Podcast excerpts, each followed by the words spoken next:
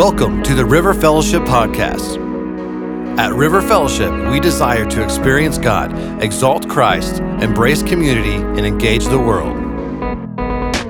This week, lead pastor Daryl Anderson finishes his series titled The Daniel Plan with part three Favor His Favor. The final principle we see in the Daniel story is to favor God's favor. Two indicators reveal Daniel's desire for God's favor and gives a great example for us to follow. If you'd like to learn more about River Fellowship in Amarillo, Texas, go to rfamarillo.org.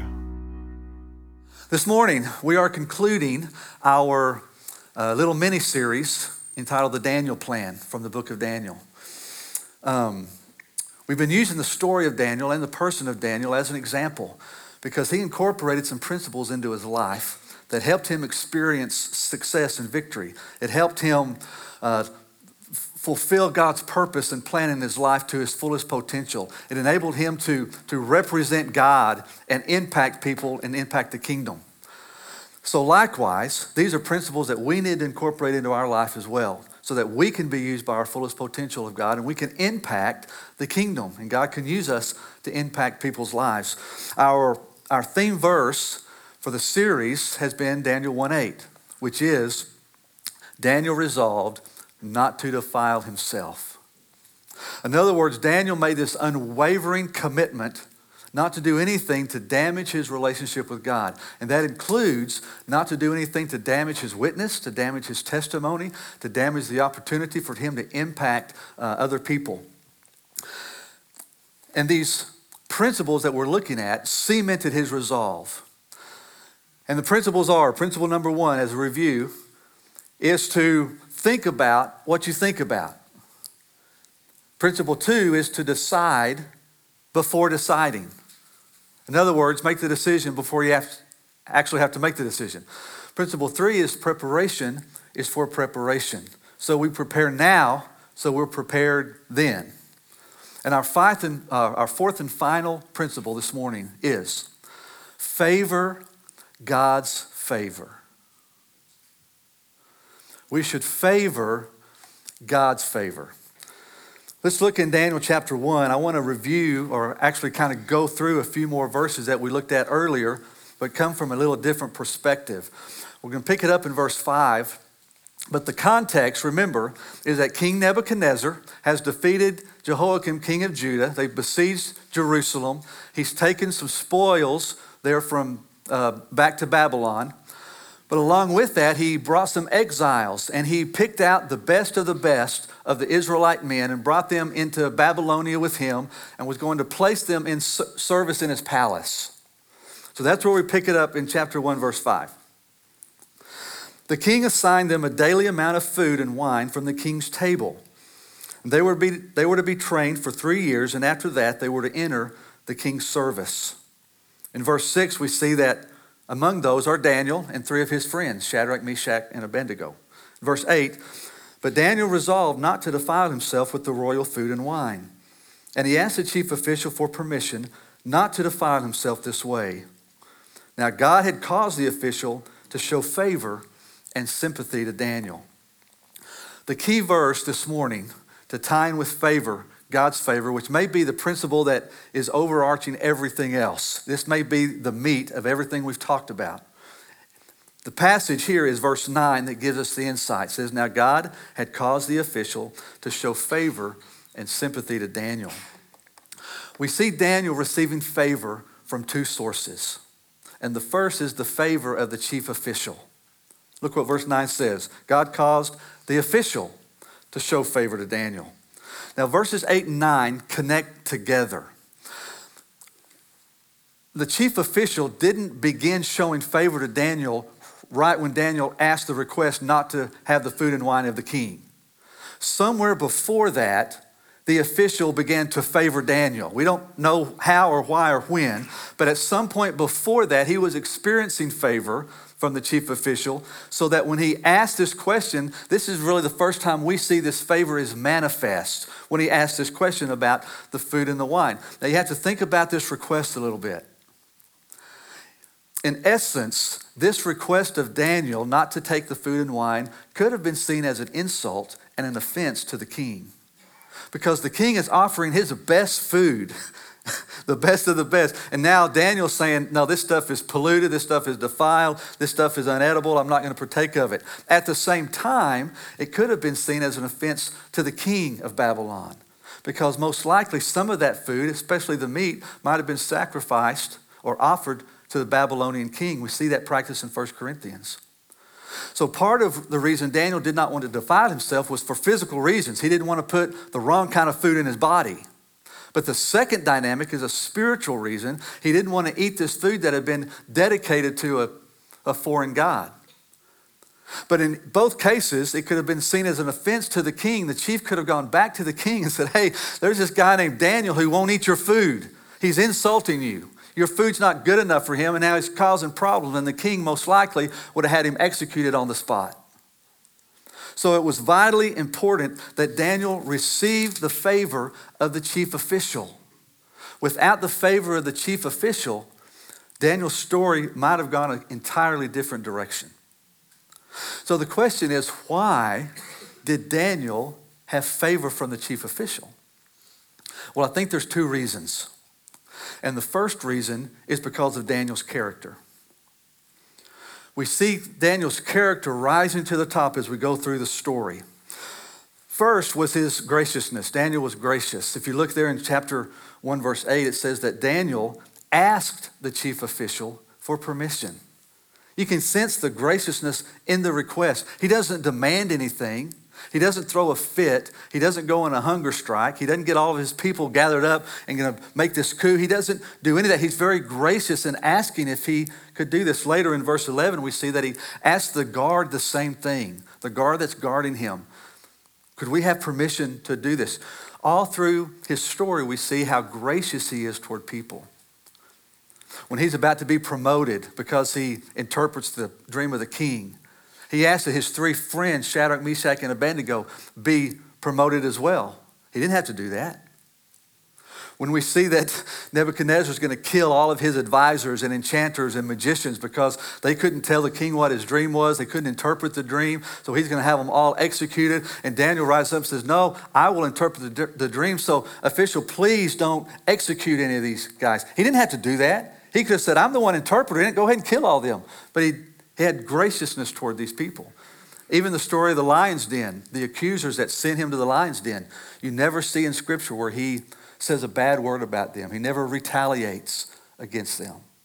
He was very gracious toward people. The chief official saw that. Daniel was honest. He had great integrity. In chapter 6, verse 4, it says there was no corruption found in him because he was trustworthy. Verse goes on and says that he's neither corrupt nor negligent. He had a great work ethic. To be trustworthy with no corruption, he's not negligent. What that means is he could be trusted not to steal from the king. He didn't have to worry about what he's taken, but he's also not negligent. He pursued excellence. He could be assured that Daniel was going to do the very best job that he could. He had a great work ethic. In chapter 1, verse 18, it says, At the end of the time set by the king to bring him in, the chief official presented him to the king. This gives us a timeline. We know that they were given three years to prepare to get into the king's service. So, chapter one of Daniel really is the time slot of three years. Three years pass here in chapter one. So at the end of three years, verse 20, it says, they present them to the king. Verse 20 says, In every matter of wisdom and understanding, he found them 10 times better than all the others. So at the end of three years, he's pursuing excellent. He's so diligent that he rises to the top. Now, this didn't, act, this didn't happen by accident. For three years, Daniel could have loafed. he could have given a half hearted effort. He could have just hung out with his friends. He could have just tried to maintain the status quo. But he didn't do all that. He pursued excellence. This is a great reminder for us as we take Daniel's example. Whatever you do, do with excellence. Whatever you do, you do it to the very best of your ability. And that's what excellence really means. I'm going to do the very best that I can do. I'm going to pursue excellence. Try to be the best parent you can be. Try to be the best employee you can be. Try to be the best employer you can be. Try to be the best student you can be. Everything that you do, do it to the very best of your ability. Colossians 3:23 says whatever you do, work at it with all your heart. Why? As working for the Lord not for men. So, reason one for Daniel receiving the favor of the official was his character. This reminds us how you conduct yourself matters. How you treat people, it matters. Your character counts. It impacts your witness, your testimony, your impact that you can have, and the way God wants to use you. So that's one reason he received the favor of the official. Here's the second reason not just because of Daniel's character, but because of Daniel's God. Now, this ties into what I said at the very beginning, and that is that Daniel received the favor from two sources.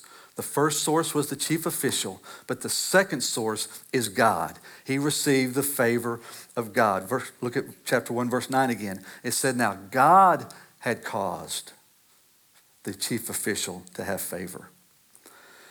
God extended favor to Daniel. One expression of that favor was that he allowed or enabled the official to show favor to Daniel. But it's coming from God. Now, to help us really understand this concept of favor, we need to define it a little bit.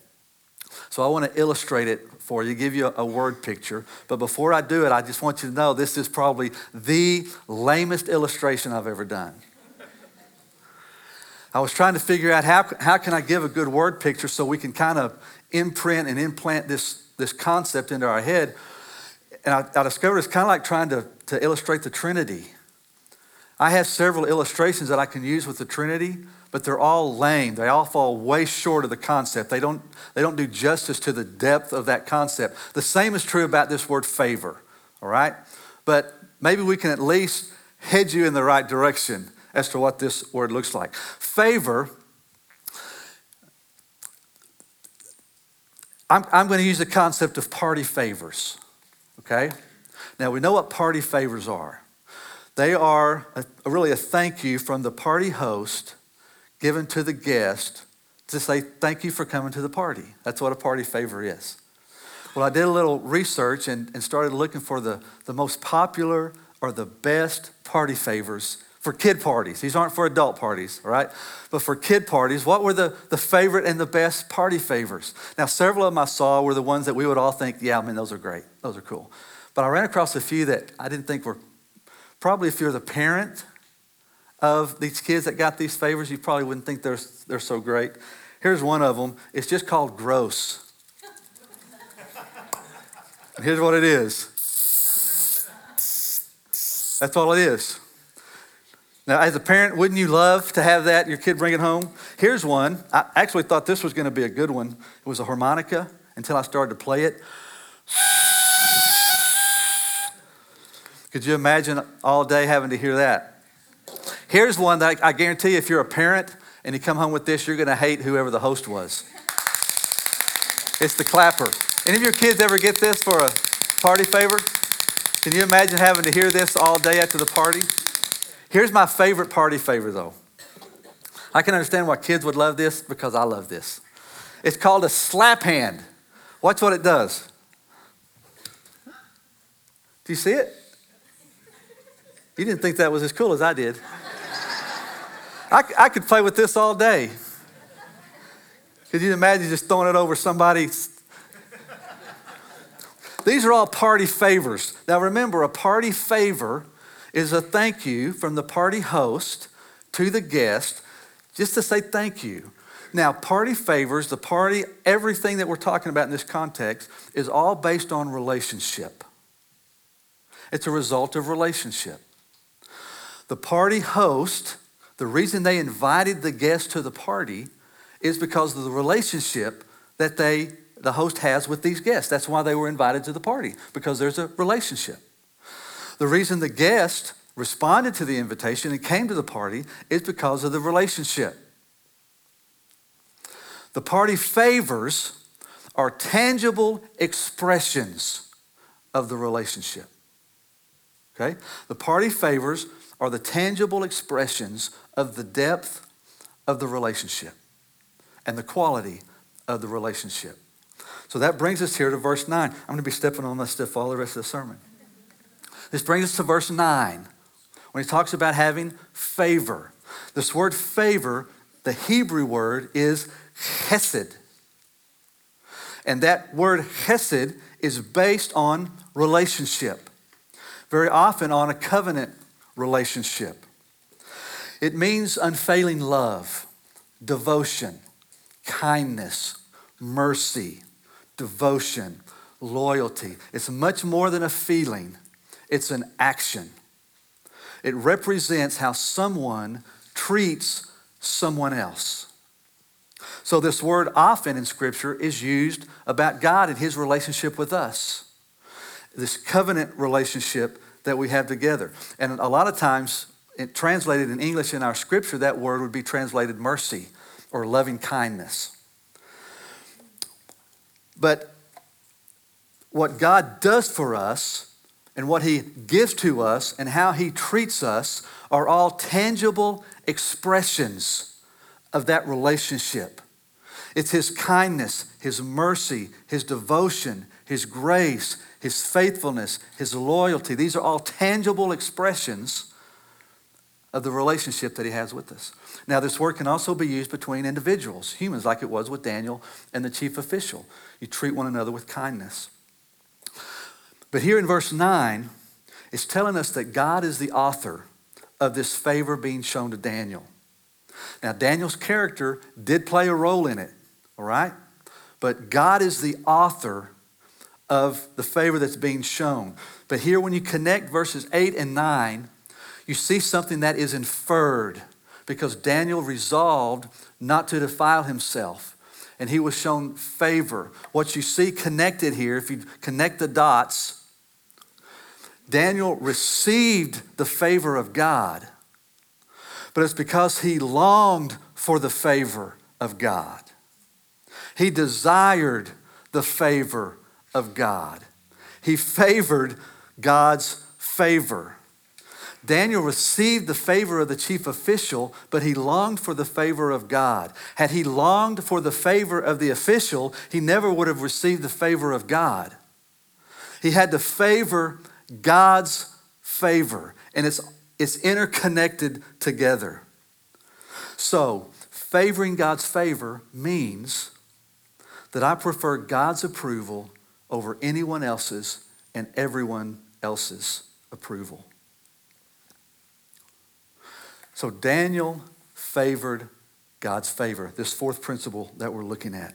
And we see this by Daniel's heart. There are two things evidenced in Daniel's heart, two things that we see in Scripture with Daniel that tells us and indicates for us that he favored God's favor. And the first is Daniel's resolve.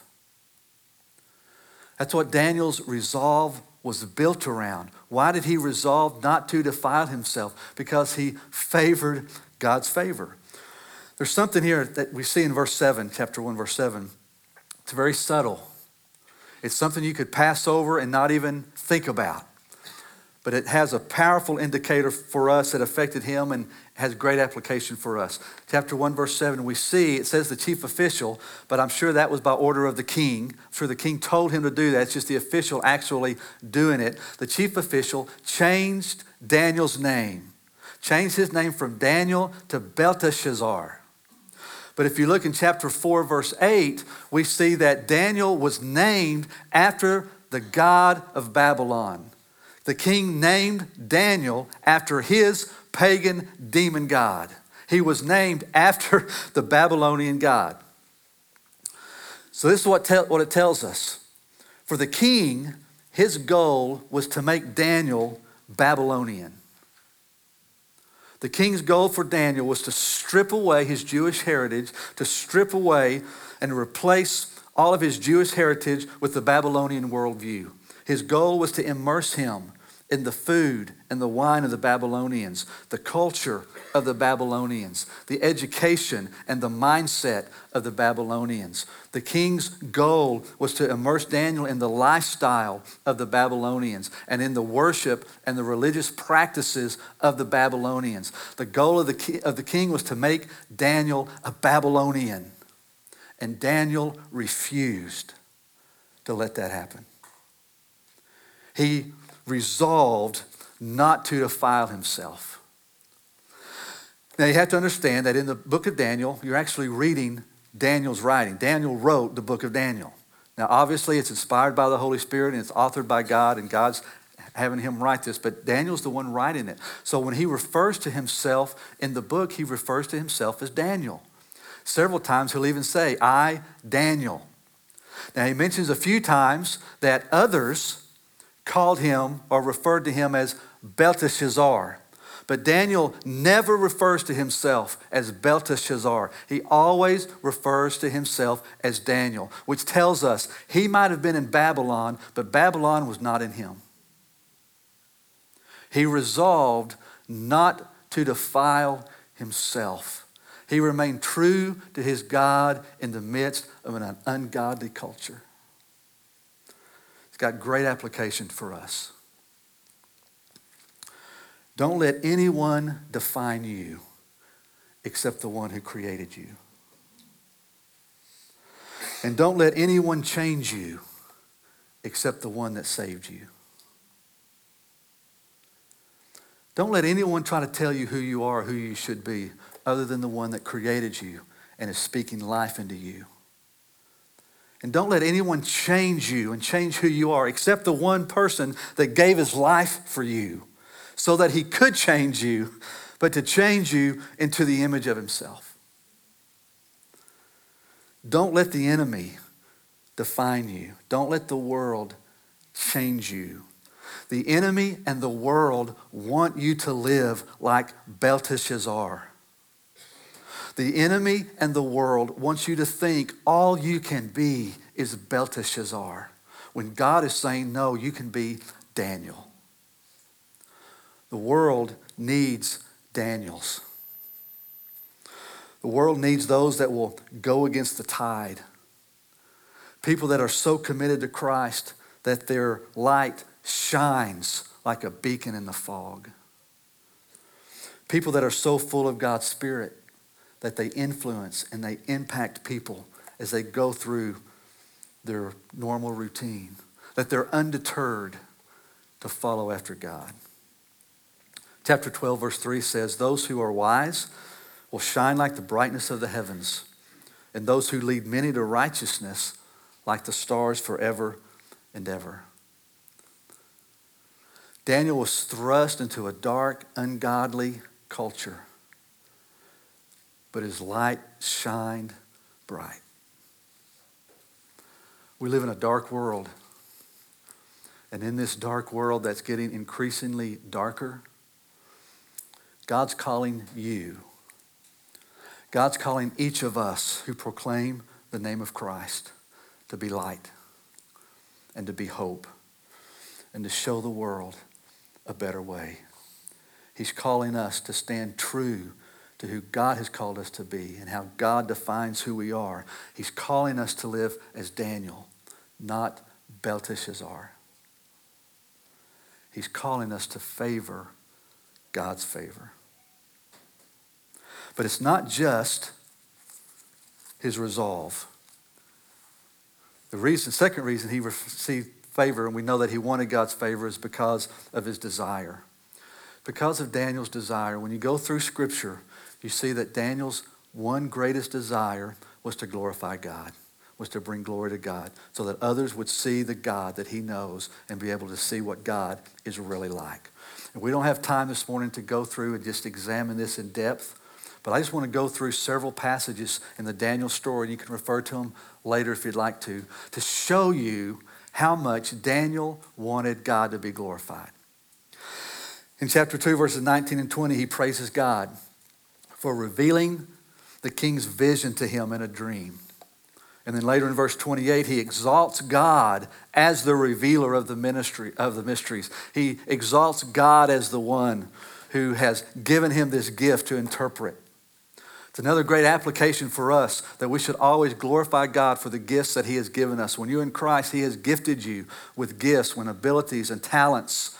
But we give all the glory to Him because without His power and without His gifting, they're, they're of no use. It's what Jesus said in John 15. He's the vine, we're the branch, and apart from Him, we can do nothing. Daniel understood that. God was the one that gifted him with all the ability. Chapter 2, verse 47 after, after Daniel interpreted King Nebuchadnezzar's dream, he says to Daniel about Daniel's God, Surely your God is the God of gods and the Lord of lords. In Daniel chapter 4, after King Nebuchadnezzar suffers some consequences for his pride and his arrogance against God, which included being exiled from his kingdom for a while, losing his kingdom for a while, literally going crazy. Finally, after he repents, he comes back and he gains his senses and regains his kingdom. And he says about the God in verse 37 Now I, Nebuchadnezzar, praise and exalt and glorify the King of heaven, because everything he does is right and all of his ways are just.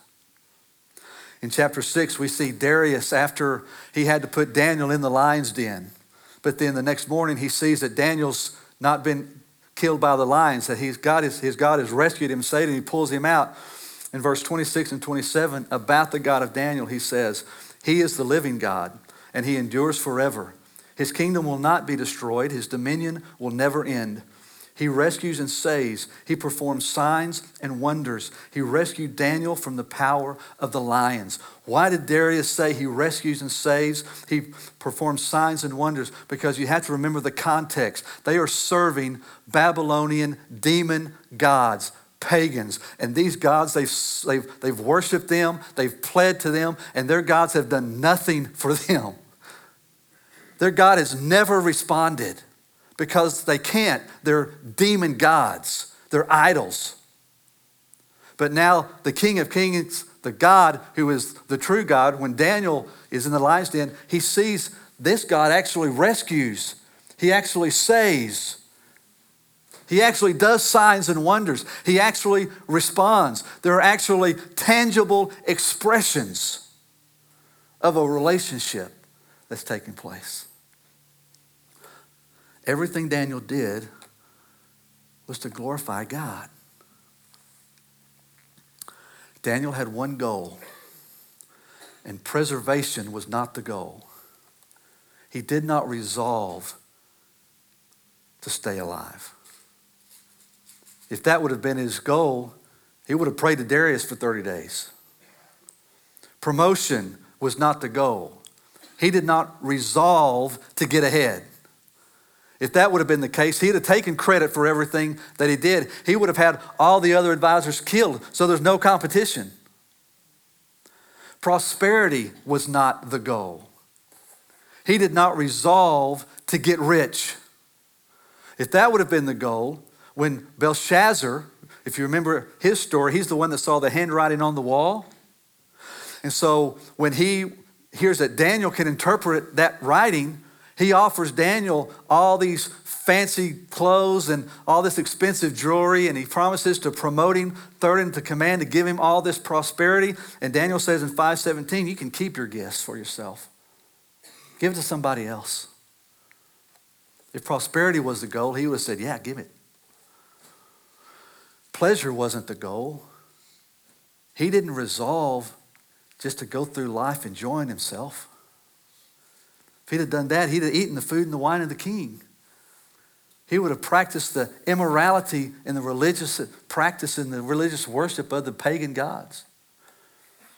He had one goal, and it was praise to the Father. It was one goal, it was to glorify God. His one desire was to glorify God and that other people would see his God. Other people would be able to see who God really is, what God really can do, and to understand the dynamic and understand what it means to have this relationship with his God. It has great application for us, obviously. Our main goal in life it's not preservation. It's not promotion It's not prosperity. It's not pleasure. None of those should be our primary goal. Our primary goal is to praise the Father in heaven, to bring him glory forever and ever. It's what 1 Corinthians 10:31 says, whether you eat or drink or whatever you do, you do it all for the glory of God. And the heart's desire is that as we bring glory to God in our life, the way we live our life, our determination and our resolve not to defile ourselves, to stay true to who God's called us to be, when we do that, our desire is that people will see who Christ is. They can see the tangible evidence and expression of the relationship, and they're able to glorify God, come to relationship with Jesus Christ. That should be the goal of our life. So to favor God's favor means that you seek to please God above all others. To favor God's favor means you desire your life and your decisions and your resolve to glorify God. To favor God's favor means that you want God to use you to your fullest potential so you can be used of God to make an impact in the kingdom and see other people come into relationship with God through his son, Jesus Christ. So the big question is whose favor do you favor?